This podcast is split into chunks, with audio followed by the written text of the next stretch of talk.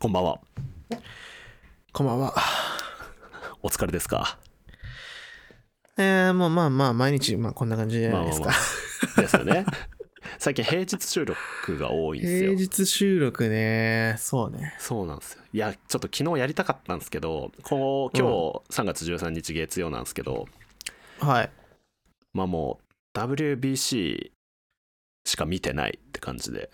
ああ、野球ね。そう、そうです、そうです。もう強いね、日本は。強すぎる本当に。強すぎる。さすがに歴代最強。もうさ、打線がずっと怖いもんね。ね、本当にね。本当にそう。うん。なんか敵チームだったらもうずっと相手にしたくないなって感じだもうよね。上位から下位下位まで全員打てちゃうし、ねどえっからでも飛んでくるよっていうのがね怖くて、まあ、村上いやいやも昨い日やなんとか打ててたからそうまあね、まあなん良かっかたなと調子取り戻してた感がそうそうそうそうありますね。まあはいなんとか一個つながってっはいはい。ていうのがあってちょっとねこの土日土日とかはちょっと夜収録ができずって感じであ、 W- WBC は見てたわけね、あモそうで田す君は。完全にそっちに集中してましたああ、なるほどね。そうなんです。っていう感じで、はい、始まります。今回も、えー深夜大工 28?28 回目、お願いします。お願いします。28回目。はい。いやいやいやいやいやいや、もう WBC 話から入りましたけど、うん。そういえば見ましたよ。ちょっとだけ、えーっとね、F1 おお見ました。見たあ の、ネットあフリのックー、スネで。ットリックスで。あ、そうそうそうそうそう。なんかね、シーズンはい1のやつと、一番新しいシーズン 6?5 5かなか 6?5 5かな、うん、5か6だね。うん。のなんか最初の1本目をどっちも見ましたねどうですかかっこいいかっこいいよね。かっこいいと思ったさすがにうん各チームが、そのガチでその、勝ちを狙いに行ってる裏には、実は、みたいなね。そうそうそうそうなんかそそうなんのです選手たちのバックアップの人たちとか、まあ、家族とかもちょっと映ったりとかして、そうだね。あとライバルとかもいたりしてライバ同じルチーもムいにたりして。そそうその関係性をなんかね見せてくれるなんかねドキュメンタリーっていうより本当になんかねえなんだろう。う、ね、映画みたいな話よねそうそうそ本う当に映画とかね本当にドラマ見てるような気持ちになったねあれ、うん見ててフォーミュラワンえ全部見た全部見いてやないでしょさすがに全部見てない1話ずつぐらいしか見てないまだ、うん、そういやでもねちょっと続きあれって古いやつから見た方がいいの古いやつから見た方がいいねあ本当じゃあで全然2018から、んそう2018年のシーズンから見てってうん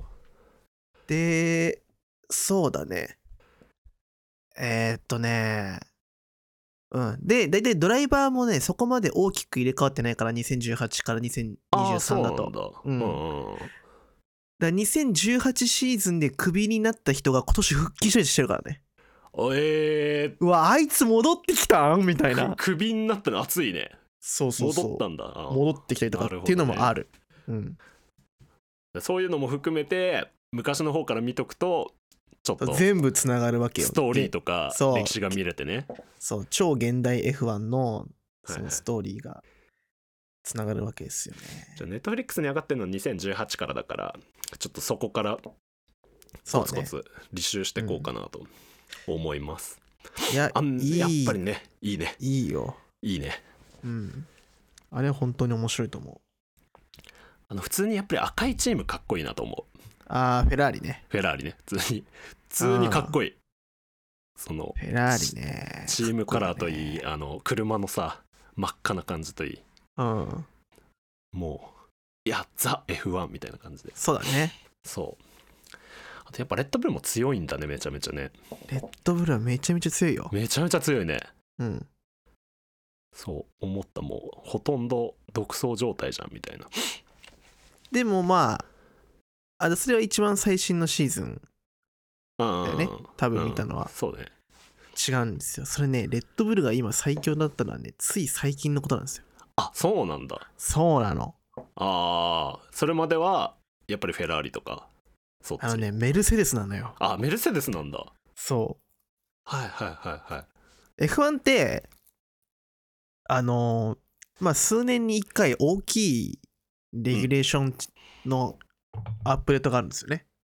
あなんか言ってたねみたいなことねそうそうそう。ルールがちょっと変更されるんだよね多分そう変わるんですよ。うんまあ毎年毎年ちょっとずつ変わってくんだけど、うん特に2015年からかな。うん、 F1 のエンジンがハイブリッドになったんだよね。へえ今ハイブはリッそドのそうブレーキ踏むとうん車の中に電池が溜まって電気が溜まって、うんうんでその溜まってる電気も、うんまあ、モーターの力で車のそのスピードを出すのに使うことができるとうんそうそういうエンジンになんて言うんだろうな1.6リッターのうん自然吸気のターボエンジンのハイブリッドにしようねっていうのが決まって、それはもうっ全か全チーム共通でそう全チームだけど、うエンジンはねもちろんエンジンメーカーが作るからんうんまあホンダ製もあればフェラーリ製もあれば、うんメルセデス製もあれば、うんまあ、ルノうんうんールノーっていうチームがあるんだけどフランスのねうん企画は一緒だけど中の仕組みとかやっぱちょっとこう違うみたいなうんそうそういうのもあるんですよ各チームのそのまあ今おエンジンじゃなくてそのまあモーターもついてるからパワーユニットっていうんだけど、うんうん PU っていうんだけどそれがねまたねそこもメーカーのプライドもかかってるわけよそうだね技術と根性となんかもそううそうそう全ての集合体だよねそのメーカーのねそうなんですよでなんか派閥みたいなのがあってね F1 の中にもはいはいはいいやいや今言った4社っていうのはさ、うんまあ、もちろん F1 チーム持ってるんだけど、うんその4チーム以外のチームもあるわけよね。マクラーレンとか、うんまあ、ハースとか、ああ、えーハースね見ましたね見まアしたルファロメオとか、うんアルファロメオねウィリアムズとか、うんあるんだけど、うんこいつらはね、エンジン持ってないわけ。ああそうなんだ自社、のエンジンを持ってないから、うんこのホンダ、メルセデス、フェラーリ、ルノーのどっかからエンジンを契約して供給してもらってるのね。中身は一緒だよ。そうなんだうん。だうかんらそこでもう、あの、1個。まあ、要は、メルセデスパワーユニット軍団と、うんフェラーリパワーユニット軍団とホンダパワーユニット軍団とルノーパワーユニット軍団があるみたいなうんそそこでもうまたそうあかるんだねそれで派閥が生まれちゃってるんだねのそどのエンジン来てるのっていう積んでるうのっていうそうそうそうそうそうだかなるほどねらもちろんメルセデスはレッドブルがライバルだからうんレッドブルにはレッドブルはねもちろんその持ってないですからうんエナジードリンクの会社なんで そうだねメーカーが違うからねそうそうそうう、んだからでもレッドブルにメルセデスは絶対にエンジン供給しないよね強いからあーそうなのねあそうだそねうそうそうノウハウが盗まれちゃうからね負けたくないもんねうんそうそうそうだからレッドブルはレッドブルでまた違うエンジン供給してくれるチームを探さなきゃいけなくて、うんみたいなストーリーとかもいろいろこうあるわけですよね F1 の中に、へーあーそそううななんんでだすよそれが熱いんだそれも熱いうんうんレッドブルはどこからあれなんですかレンジン供給してもらってるんですかえっとね2000えっとパワーユニット時代ハイブリッド時代になってからうん3年2015年から2018年まではうんルノーのパワーユニットを使ってたんだよね。うんっていうのもその前2014年から2010年ってレッドブル4連覇してんだけどうんその時はルノーのエンジンを積んでたんだよね。あそうなんだそうだからまあうんそれもあるから、まあ、ハイブリッド時代になっても、じゃあルノーさんよろしくお願いしますねと。うんでもねルノーの、ね、ハイブリッドのエンジンじゃ勝てないんだよ。なぜ遅いんですか単純にうーんいやわかんないんだけ どそのボディの相性もあんのかわかんないんで、うんそのね要はマシンのあの F1 マシンあるじゃないあうのんマシン、あのマシンの設計自体は各チームがやるんですよね F1 って、うん同じパワーユニットを積んでても、うんチームによってボディの形状が違うわけだうんうんそうそうそうまあ合よわりなかった風んだの低多分合わなかったんだろうね、ねそう。で、決別して、まあそれも全部ね、あのー出てドるラけど、マになってんのあそうドラマになってる。あそう。そうなんだ喧嘩するのが出てるから、はいはいちゃんとルノーとレッドブルが。で、そこからホンダのパワーユニットに変えるわけですねホ。ンダになったんですねそうで、今はホンダです。うんはい。あなるほどそういう歴そ史うなんがですよ。まあ、年によって違うとかはね全然あるよねそうそうそう。で、ちなみに去年から、あ去年から去年もまた大きいアップデートがあって、うん F1 ってどうやって曲がってると思う車。どうやって曲がるえ普通にハンドルでこう、まあもちろんんもちろんもちろん。そうそうそうそなう。んかあれっすよねグリップ的な曲がり方するよねうん、なんかどうどうどう曲がってるんですか どう曲がるまあもちろんその通りなんだけど、うんあれはね、でいやいやよく考えてみて、車さ250キロで乗用車飛ばすとするじゃんね。うんで、120キロぐらいでさ、うんヘアピンのカーブ曲がれると思う。いや曲がれないっすよね曲がれないじそゃれん。曲がれないよねあれはね、こう空力で地面に押さえつけてんのよ。車体を。えどういうこと空力で押さえつけてるそう。逆噴射ってことどうどう いうどういうことえっとね、いや風の抵抗さ、あるじゃん。車、ありますね車さ、うん高速でも手出すとさ、なんかこう抵抗あるじゃないですか。うんで、なんか力抜くとファーって後ろ持ってかれる手。うん車もそういう、そういう風に、要は、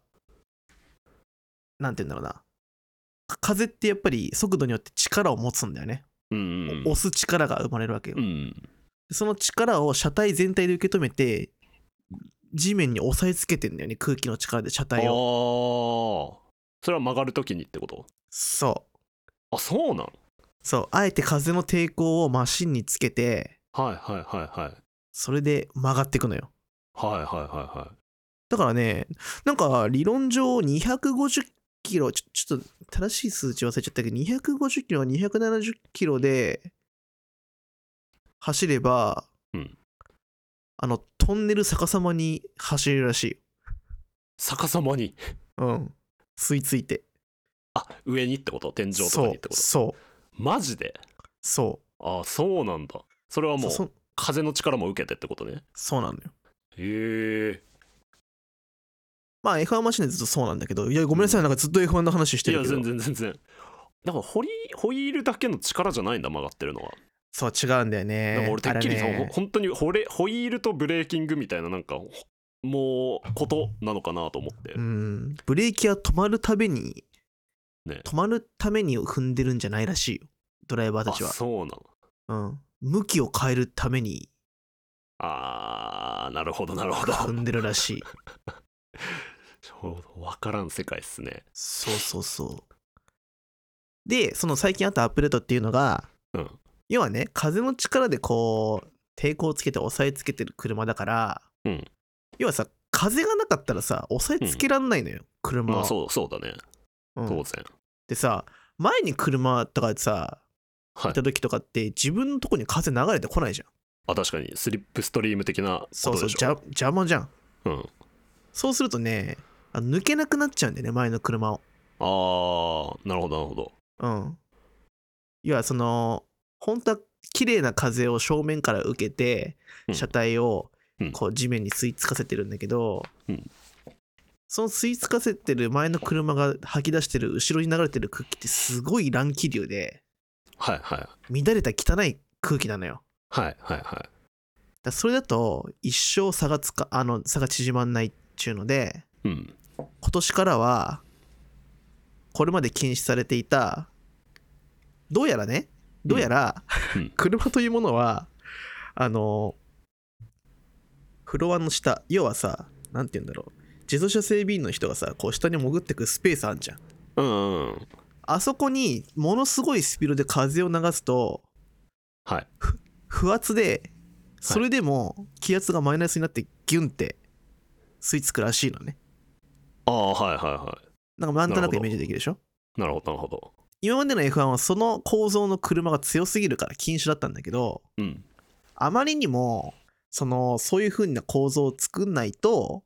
うんあのもう順位が入れ替わんないと前の車が有利すぎてうんで去年からそのグラウンドエフェクトっていうんだけどねグラウンドエフェクトカーっていうのにコンセプトが変わってうんまたアップデートがあって要はさ全く違う車を作るわけだよねその去年とああ今はもうそれみんな解禁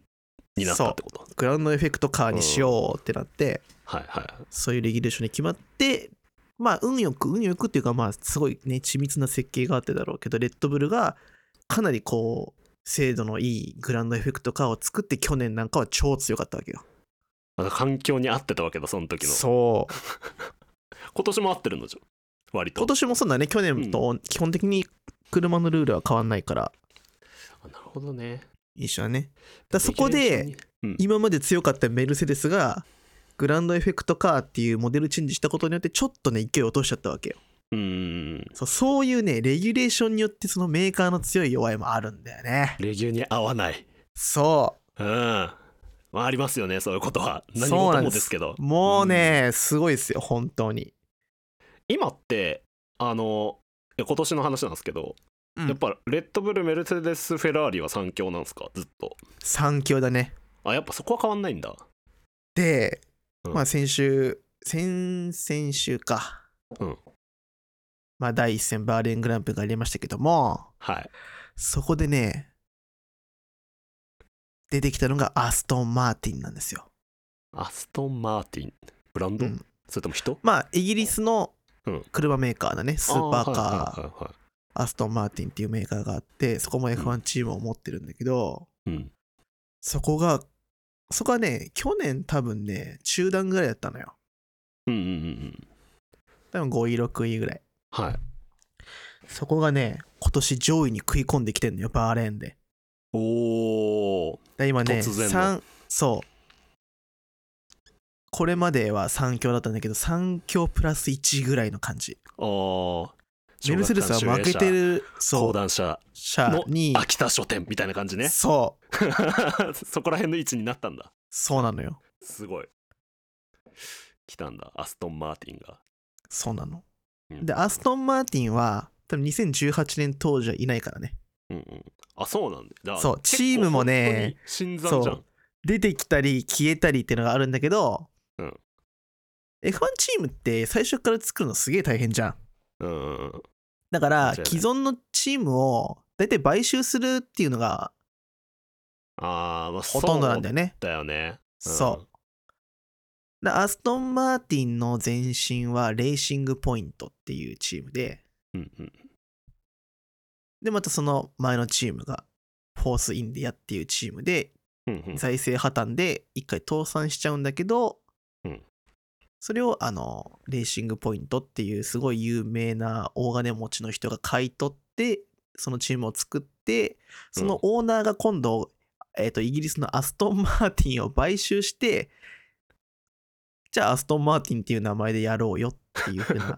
なるほど そう前買収進が競そ争うがああったるのんねですあるんですあるんですなんかでも大体そういうのって大元たどってけば御三家の誰かにたどり着いたりしないだからまあこうあのもともともっともとねどっかのチームだったみたいなのはねねだ多分そうまあだよね、そうだねメルセデスフェラーリとかは多分もうずっと自分のチームだ、レッドブルもねもともとはジャガーだからねあそうなんだそうジャガーを買い取ってうんうんうんレッドブルレーシングにしたんだよねへえそうなんですよそういうねチームがね今年から名前が変わってこうなりましたみたいなのもあって結構まあ面白い うんうん面白いな F1 めちゃくちゃ面白いやよ面白いな F1 めちゃくちゃ面白いよ本当に、ねなんか政治も政治めちゃくちゃ絡むからいやもうそのそのなんかさ社内政治めっちゃおもろいよなその辺の、めちゃくちゃ絡むから,、いやわかるわ政治、うんそれはもうそうよね僕もね試合レース自体、まあ、みんなととても面白いんだけどうんやっぱりねその3年4年ぐらい見てると、うんわあ今年なんかマクラーレン調子悪そうだなーみたいな、うんだから全部のチームをね俯瞰で見れるんだよねあのネットフッリックスを見てると なるほどねそう全員友達みたいな感じになるんだよ それがまたいいんだこういいですね今年はどのチームがどんだけ調子上げてきてるかみたいなのがそねうそうそうそうそうそうそうはあこれ今週のさ深夜大工大丈夫かな大丈夫かな視 聴視聴者さん大丈夫かな俺俺はすごいいやーマジで F1 良かったなぐらいの気持ちでね あのねそう大丈夫あの ね、ただの車好きな人が見るだけじゃないと思まあう。あのねドライバーもみんなかっこいいし、かっこいいマジでかっこいいそう、あのね、普通に、なんだろう。なんて言うんだろうな。なんかモータースポーツ興味なくても、全然人間ドラマとして見れるのがいいかもしれない。うん見れるね見れるそう見れるうんあなんかほんとちゃんと戦場なんだよねそうだあね。のいやもう下手したら死ぬかもしれないぐらいのことやってるじゃないですか彼うら、ん。だからこうなんか親とかも映るわけじゃんあ映るねもうそ心配そうにしてる親とかね映るんだよそうねそれが結構胸打たれるね見てて、ううんわー確かにそうだよなみたいなもうダニエル・リカルドの両親が映ってましたね多分ねシーズンそう1のそうだねそうそうそうそう、うんもうただただ無事を祈ってるだけの母親とかねそうそうそそういうのがね結構おおこれ確かに戦場だわと思いながらういいっすよね見ておりました ちょっと引き引き続き F1 も俺チラチラ見ていこうかとちょっと面白いと思ったでしょ、思う、うん、面白いと思ったううんんこれね見れ見た方がいいなとぜひぜひうんそんな感じで まあそうですね今年こと今今週は F1 回になっちゃったな今週は F1 かいや全然大丈夫ですけどなんか俺別に今週何もないんですよね何もないね何もないはずいつも通りすぎるなんかあったかななんかありました今週今週ねあーあのねはい僕あのウイスキー好きなんですけどうんうんこれで金曜日かなうん金曜日に高校の時の陸上の時の友達同じあの高校じゃないんだけどうんうんと、まあ、よく会うんですよランニングしたりとかで、うんうんでまあ飲みに行こうみたいなんでそいつがすごいウイスキー好きで2軒目になんかちょっとこうモルトバーっていうんだろうねなんかこうウイスキーばっかこはいうはいはい置いてあるバーうんうにん行ったんです渋谷のねフラットうんでそこで飲んだウイスキーがさすっげえうまいの見つかっちゃっておーうんあ僕ずっとコーヒーやってたじゃないそうねだからまあ味はなんとなく取れる方だと思うんですうんなるほどそそんなねもう自分の舌は割とそう、まあ、超えて自る信方はあだるとうんう、ん正直自信はあるうっん、てさ久しぶりにそのか脳みそいや揺れるぐらいうまいウイスキー脳みそ揺れる出た佐野よく使うフレーズ脳みそ揺れるそう脳みそが揺れる出た出ま出ました久しぶりに出たあそんなにウイスキーがありましてはいまああの物言うとねザ・オールドオールドプルトニー12年っていう、うんオールドプルトニーってまあスコッチウイスキーなんですけど、うんうんこれがねなんかね本当になんかトロピカルでココナッツで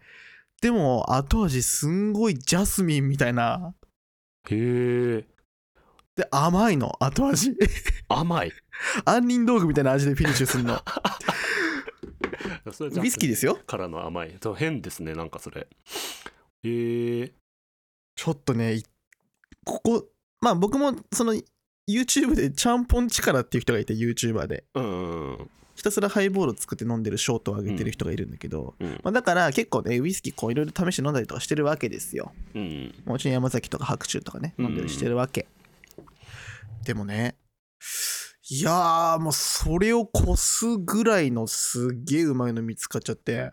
そんなにうまかったんだウイいスキやーっ本当にうまいてもともと得意もともといやそうでもないだから本当にねここ1年2年ぐらいあー飲むようになったのうんなるほどねオールドプルトニーがうますぎるオールドプルトニうん別にそんな高くないのーうんうんうん4 4000円ぐらいだからちょっと高いかなまあぐらい、まあまちあょまあそうねちょっといいウイスキーだねぐらい。アマゾンにあるわオールドプルトニーうん。これがねう、めっちゃ、ラベルとか別にもう普通のウイスキーって感じでしょそうねうん。いや、これがうますぎる。 12年うんあ。そうなんだマジでうまかったウイスキー俺ウイスキー実は実はというかもしかしたらほとんど飲んだことなくってうんうんうん。へえまあ、お酒も強くないもんね。うん強くないからね、うんこれそんね、なハイボールがマジでうまくてさ、そんななんだうん。びっくりした。マジで脳入れた。はいはいはいはいはいで、一緒にいた友達にも飲ませたら、わなんじゃこれみたいな。うんめっちゃうまいじゃん、オールドプルトニーみたいな。いや飲んでみたいんだがオールドプルトニー、えなんかめっちゃうまいあのー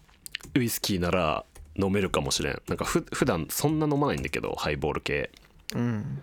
やっぱ核とかとやっぱちょっと違うね。うん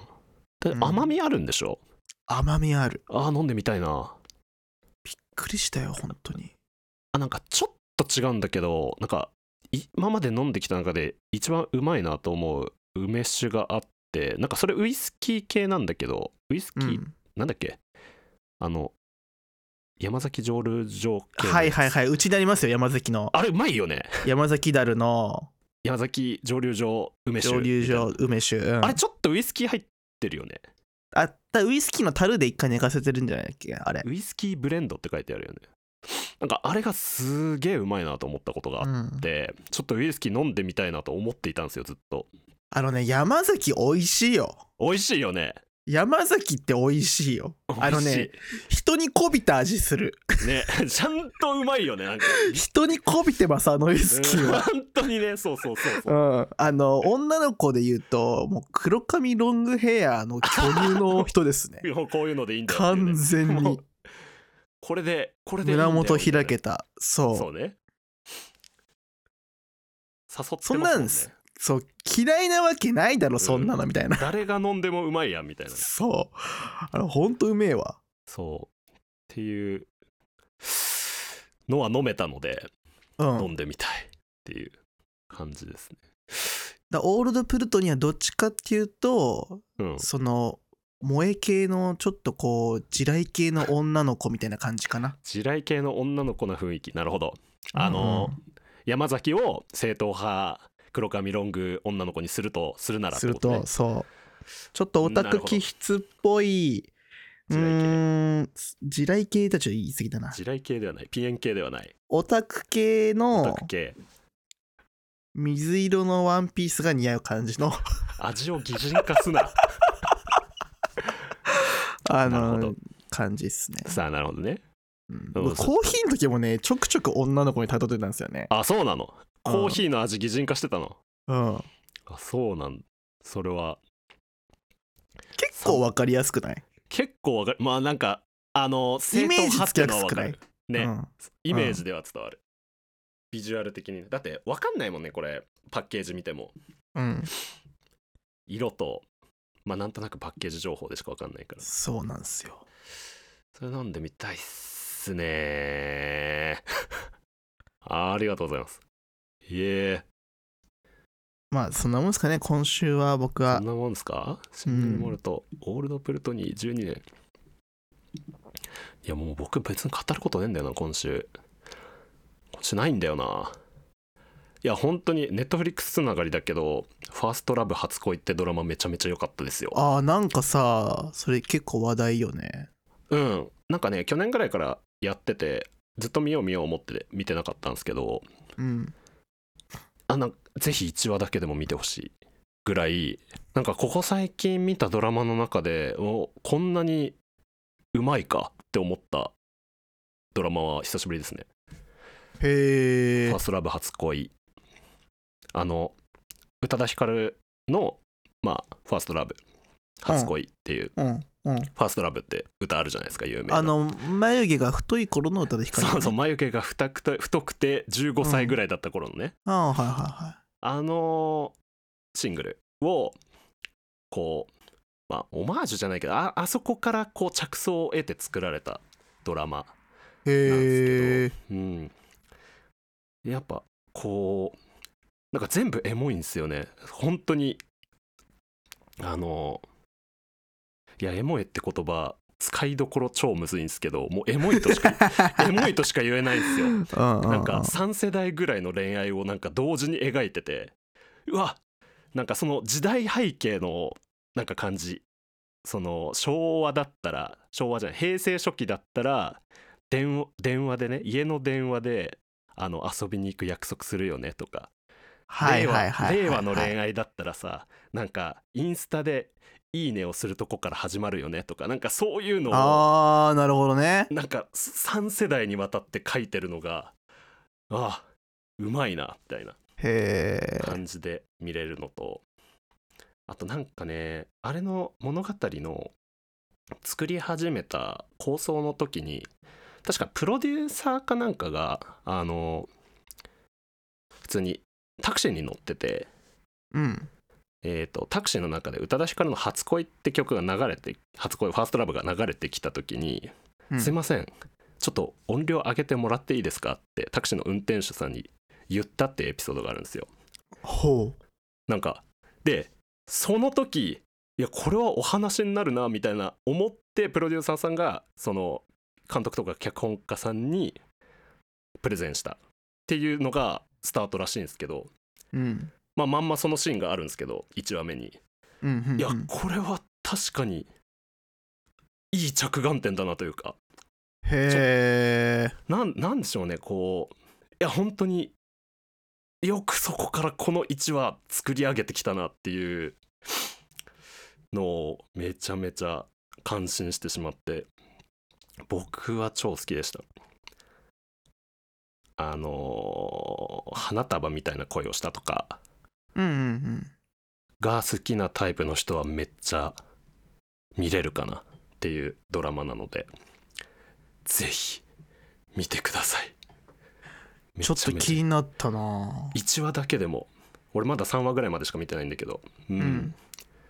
曲の力はもちろん強いんだけど、うんうん全然それに負けないぐらい脚本の力あるなと思っていてへえよかったですちょっと見てみますそれはちょっと気になったあ本当もうそのシーンだけでも1話だけでもぜひぜひってな感じでしたねうん久しぶりにドラマで心震えたおお今週は脳みそ入れた揺れた揺れた脳みそを揺れたねうわぐわーって脳なみっそ入れてたかうんそうねってな感じの週でございましたよはいはい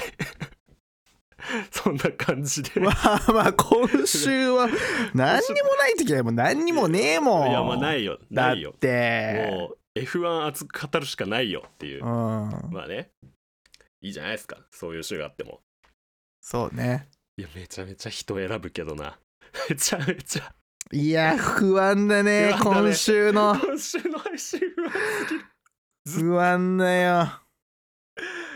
あまあまあまあまあまた来週も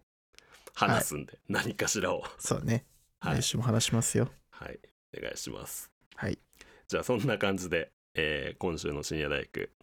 28回目、えーいつも通りお相手は根本とサナでしたおやすみなさいおやすみなさいまさまた来週はい僕大丈夫なのかこれはいや大丈今夫か週は大丈夫か大丈夫か20分ぐらい F1 の話してたぞそうだねしかでももめちゃこめれちゃでちょっと面白くそうだなって思う人が一人でも増えてくれたら嬉しいまなあ、確かにねそうねうん割と何でも知らん話は面白いと思って聞けるんだけどどうだろうコアだねコアなね本当にね分からんってその,、うん